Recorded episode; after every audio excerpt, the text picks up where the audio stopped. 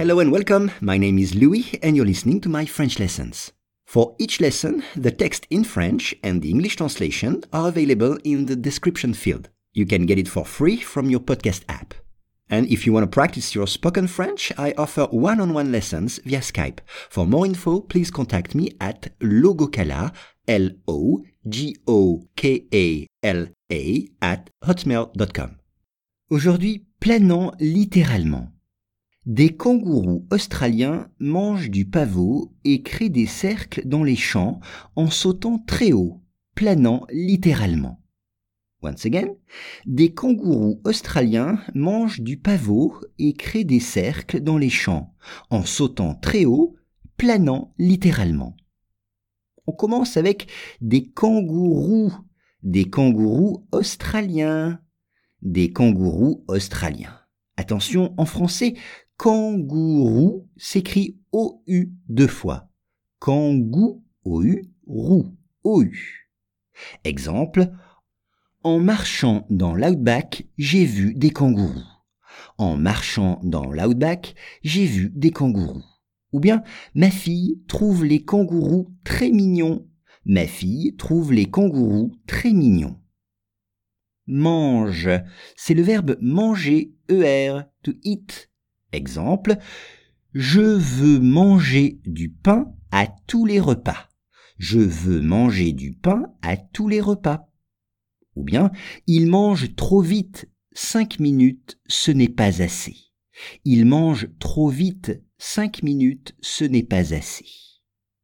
Le pavot. Le pavot. Le pavot, c'est le nom de la plante. Le pavot. Regardez bien l'orthographe dans le texte crée. Il crée. C'est le verbe créer. Attention à l'orthographe. Créer à l'infinitif, c'est E accent aigu, ER. Créer. En anglais, to create. Exemple, je crée des tableaux dans mon atelier. Je crée des tableaux, des peintures dans mon atelier. Ou bien, ou bien, c'est un artiste, il aime créer. C'est un artiste, il aime créer des cercles. Un cercle, circle. Un cercle. Exemple, avec mon compas, je dessine un cercle. Avec mon compas, je dessine un cercle. Ou bien, ce singe arrive à distinguer un carré d'un cercle. Ce singe arrive à distinguer un carré d'un cercle. Les champs, les champ. Un champ. Un champ, c'est un endroit où on plante des choses. On peut parler d'un champ de tomates, d'un champ de fraises, d'un champ de blé. C'est ça un champ. Les agriculteurs ont des champs. Et puis sauter, sauter, to jump, sauter.